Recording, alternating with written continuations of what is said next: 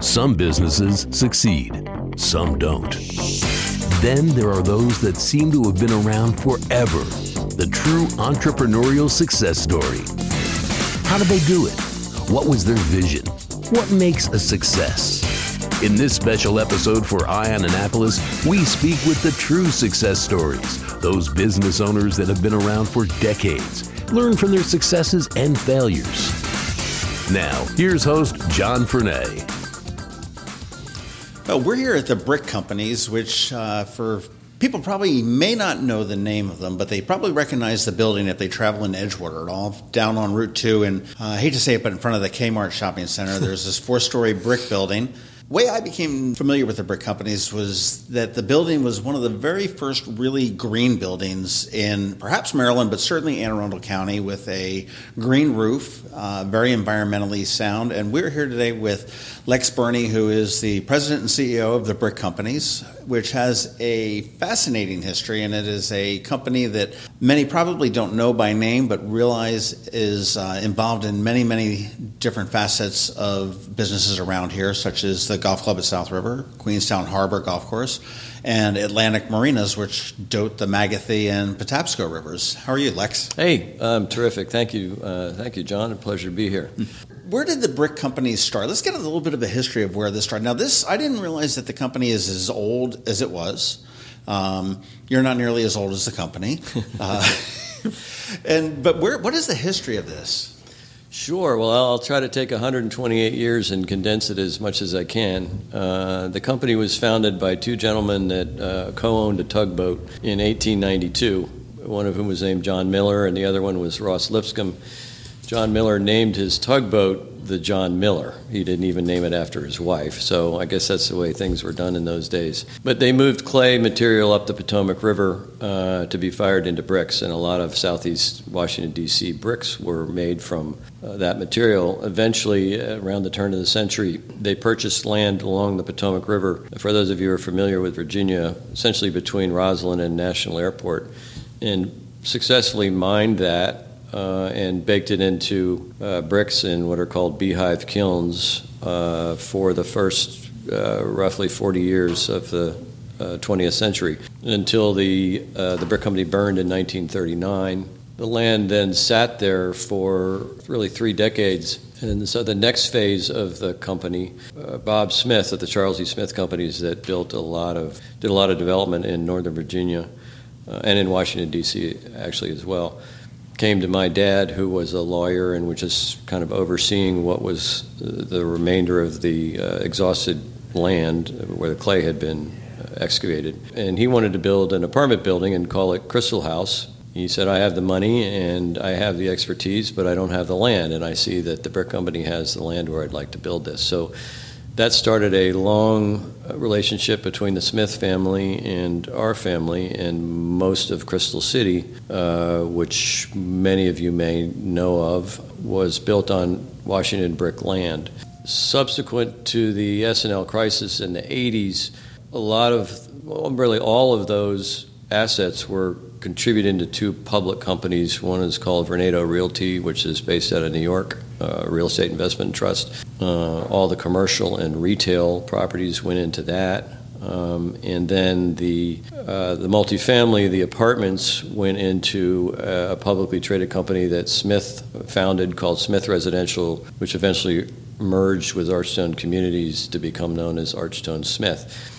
So as I began to get involved with the company, I was confronted with what are called call them ownership of a fairly large amount of publicly traded shares of these two companies. Um, and then we made the strategic decision that uh, we weren't going to just be a passive uh, investor, as, as you will, as you. And, and so, under my watch, over the course of the last 25 years, we've divested of those shares of ownership and then recycled that capital into real estate that we own and operate ourselves based on different strategies that we've evolved over the time. So what we ended up with was a about a million square feet of office in Northern Virginia, Washington D.C., and Maryland. Uh, along the way, we built two golf courses. We acquired two marinas, uh, and then more recently, really in the last three or four years, we've begun to focus on what we think is going to be relevant in the 21st century, the way people work and play and shop. Uh, we have a, a, shopping center as well down in Lusby, Maryland, and a hotel in Gaithersburg. So the effort now is to reposition our assets consistent with what we believe will be relevant in the 21st century. And so by that I mean, if you look at the office sector, traditionally, uh, office space has been leased for, say, five, seven, or ten years.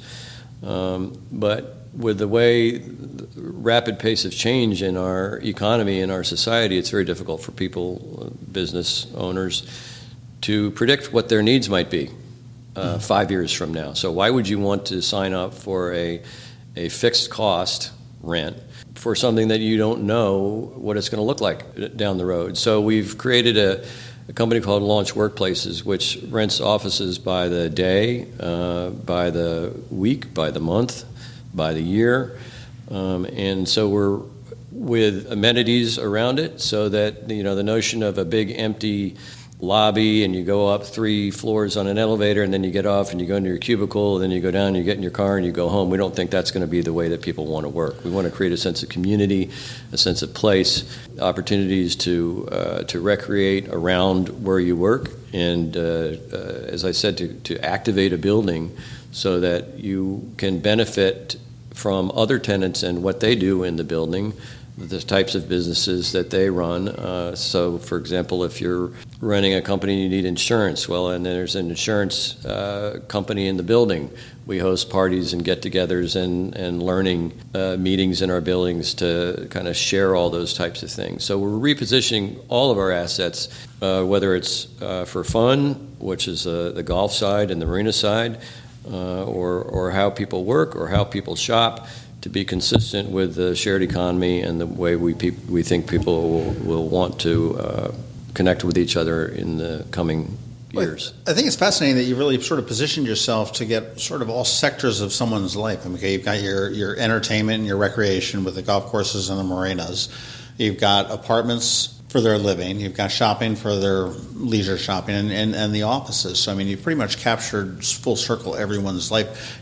Now, are you pretty diversified? I mean, as far as your business split between, you know, we'll say corporate offices and you know the fun stuff and, and everything else. So you're you're pretty well insulated, I would think, about different fluctuations in the market and everything else as well. Well, that's the idea. I mean, when, when we look at how we rent space, whether it's in the water or whether it's you know on a golf course or whether it's in a building, the periods and the turnovers of those different types of revenue streams we try to offset and so when one's not doing as well as the other, or you know we have a bad weather season as we did last year at the golf courses, that some of that will be picked up in some of the other sectors, and, and so we can, at the end of the day, have kind of a, a consistent business model. One's up, one's down, so forth and so on. So well, I think I think it's sort of amusing how the people have changed the way they do their lives, and you really sort of tapped into that with the with the way you're you're producing your products and the marinas. And yes, we can take you over and we can golf at Queenstown and and this interaction. I'll, I'll say that's the sort of the Google atmosphere. I was reading an article where some Manhattan buildings, which would be typical cubicle farms, like you had said, that they've now taken out entire floors and made them into brew pubs and you know foosball rooms and you know napping pod sections and, and what you would typically find in a, a Google type atmosphere out on the west coast is now coming pretty much all across the country and it's a shared amenity among the four or five companies that may be on the floors mm-hmm. above or below that, which is uh, which is just absolutely fascinating in how we've changed. I was speaking to a, a guy that uh, owns a company out in Northern Virginia, and he said that uh, had a great candidate that applied for some position, and he turned him down because they didn't have a Frappuccino machine. and I'm like, well, is this what it's come to? I mean, you know, and, and it was a tech company, so I'm like, okay, so you're, you're turning down probably you know mid mid to upper six figures, and for because because of Frappuccino. I mean, can you, yeah, you know? it, it, some of this goes a little over the top. We don't, you know, we don't put uh, kegs of beer in our uh, in our shared office environments. Right. Um, we'll leave that up to up to the millennials, I suppose. Uh, I'm still a little old school when it comes to work. I'm not sure that you want to be guzzling beer all afternoon while you're trying to do your work. But certainly, you know, work hard, play hard at the right times. Nothing wrong with that. Right. Um, you're not building bricks anymore? Haven't made a brick since 1939. Okay. So no. you build with bricks, but not. We have built with bricks. We still get. Uh, uh it's funny. We still get a couple of phone calls for bricks every year because in the phone book, and we don't have phone books anymore. But if you Google and you end up with the brick companies, we'll get a call and say, "Hey, I'd like to have you know uh, a hod of." I don't even know the brick terminology. Right. Um, the big block of bricks, and we'll say, "Well, we haven't made bricks for." Whatever that would be, 70 or 80 years, and people have been incensed and say, well, why in the heck do you call yourselves a brick companies? and I thought, well, it's catchy. People will remember it. You need to buy a brick manufacturer or something like that. Uh, maybe so. it'll go full circle, you know. Sometimes things do. That is true. Well, how do we get from, you know, Virginia, Northern Virginia to Edgewater? Um, the simple reason, and the reason that I think many companies are located is where they are, is that's where the CEO lives. So I've lived in, in Annapolis since 1979, right after I got out of college. And uh, I commuted to D.C. Our offices were there for many years. Uh, commuted to D.C. for 12 years, and then when when I took over the reins, I was like, I'm really tired of commuting to D.C. It's a tough you know, you're the first one in and the last one out, and mm-hmm. uh, it was really tough. And, and, many of our businesses, as we made that evolution from uh, the Crystal City-based partnerships to uh, businesses that we own and operate ourselves, were more on the Maryland side, uh, and we had the opportunity to purchase this land and build this building. So I thought, hey, you know, this is a five or ten minute commute for me.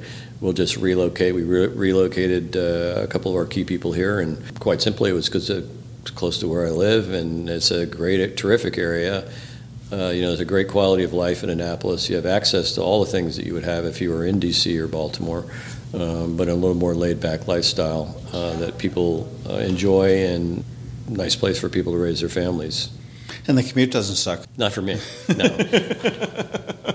And for the folks that lived in Northern Virginia who were commuting into D.C. then, they all live uh, know, within 10 or 15 miles of where we are today. Right. Well, you know, I, what I love about you know learning about your history and, and what all you're involved in is that it's it's all local. I know when we talked about the golf club, you had said that the reason that you were selected to develop the golf club at South River was because you were local and you knew the community, and, and the community knew you, which I think is probably equally as important. It sort of goes both ways there. And I think that uh, it really speaks for the type of company that you are, that you are investing locally. You are investing in our charities and our causes and whatnot here.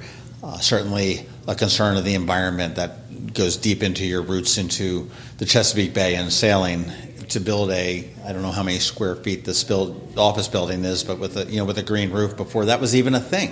Mm-hmm. Uh, it was just you know sort of some you know pie in the sky. Okay, here's some nutty guy putting grass on the roof of a building, and now it's you know a key component of a of a LEED building. Uh, and I, I, think that that really sort of speaks very well for the brick companies. Well, I appreciate it. One of the one of the fun things about what I get to do, or many fun things about it, and there's some unfun things too, of course, but uh, has been the opportunity to create our foundation, uh, the Brick Companies Foundation. And over the last 10 years, uh, we've been able to grant over, well over a million dollars of grants to uh, organizations that, in support of the communities in which we do business and in support of the environment, which are really the two primary focuses of the, of the foundation itself and we've been able to establish, uh, build our endowment to over a million dollars. So that ensures that, you know, at a 5% return that we can sort of in perpetuity, uh, at, at, the very least, grant $50,000 a year into the causes that are uh, consistent with, with the foundation's mission. And that, to me, is really the most gratifying and meaningful thing that the company's been able to do. And we're very fortunate to be able to to uh, have a foundation and contribute back into the community quite literally, as well as volunteer hours and those sorts of things. Um, well, I think as a community, I think we're very fortunate to have businesses such as the brick companies that are that are able and willing and very enthusiastically willing to do that. I know. Actually, I just saw your name on. Um, one of the uh, rain barrel slats at Annapolis Green right, uh, is yeah. one of their they're top, a great organization. Top 100 or top 1,000 or whatever it was that they did right when you walk in their front door. Uh, it was right there, front and center of the brick companies. What are you looking at to do as far as growth? I mean, obviously you're just sort of shifting and, and massaging where you are now, but do you have any thoughts for moving forward into the you know 2021 and beyond? Well, you know, the, the, this effort that we're en- engaged in now, uh, sort of realigning our assets, is taking up most of our time. And so we have to strike that balance between what it's going to cost to do that, continue to make payroll every other Friday. So I think for the next couple of years, uh, refining that, but certainly building out the resort is a, is a big piece of what we're doing. We have two buildings that we are looking at repurposing or, or uh, realigning at this point, in terms of any further acquisitions or things like that, I think it would just be opportunistic for the next couple of years. And then once we get things uh, tightened up and realigned with, you know, sort of our 21st century strategy, then we might be taking a look at, at growing the uh, the marina business or or perhaps some uh, multi-use type buildings in the Baltimore area. Well, it sounds like you've got your plate full for yeah. for sure. Are you able to get out sailing as often as you'd like? Or I guess that's a stupid question because nobody's ever able to get out sailing as often as they would like. well, I'm pretty lucky. Uh, there's some great, you know, any organization is only as good as its people, and, and we're blessed to have some terrific people here. So um, it's gotten to the point now where uh, I feel somewhat unnecessary, which has been my objective, really, is to reach a point where I don't even need to uh, you know, where the organization is self-sustaining without me. So I, I, have been able to get out a bit. I'm hoping to get uh, sail up to Nova Scotia to Bras d'Or this summer, which is kind of one of the wow, uh, that's exciting. One of the objectives of any uh, any yachtsman, and um, so that would be a great adventure. Uh, and so that's the next one on my bucket list. Well, good luck with that. Thank you. Lex Birney from the Brick Companies over here in Edgewater, just off of Route 2 on Braverton Road, I think is the address. Braverton Street, yep. And it's um, doing great things for our community. Uh, check out the Brick Companies. You can find out more information at thebrickcompanies.com. Yep, yeah. And certainly look at the sister companies uh, or the subsidiaries. You've got uh, golfclubsr.com, which is the golf club at South River, as well as atlanticmarinasmd.com, Atlantic Marinas with three locations uh, and, right on the uh, magazine. And launchworkplaces.com as well for, yep. the, for the real estate side. So, Fantastic. Thank you very much for your time. That's been a pleasure. Thank you, John, very much. Thanks for listening to this special podcast for Eye On Annapolis. Please be sure to visit eyeonannapolis.net for all your local news, events, and opinions. And in case you haven't already, please subscribe to the Eye On Annapolis Daily News Brief, where we bring you your local news direct to your phone or tablet every Monday through Friday at 7 a.m. Subscribe on iTunes or Google Play.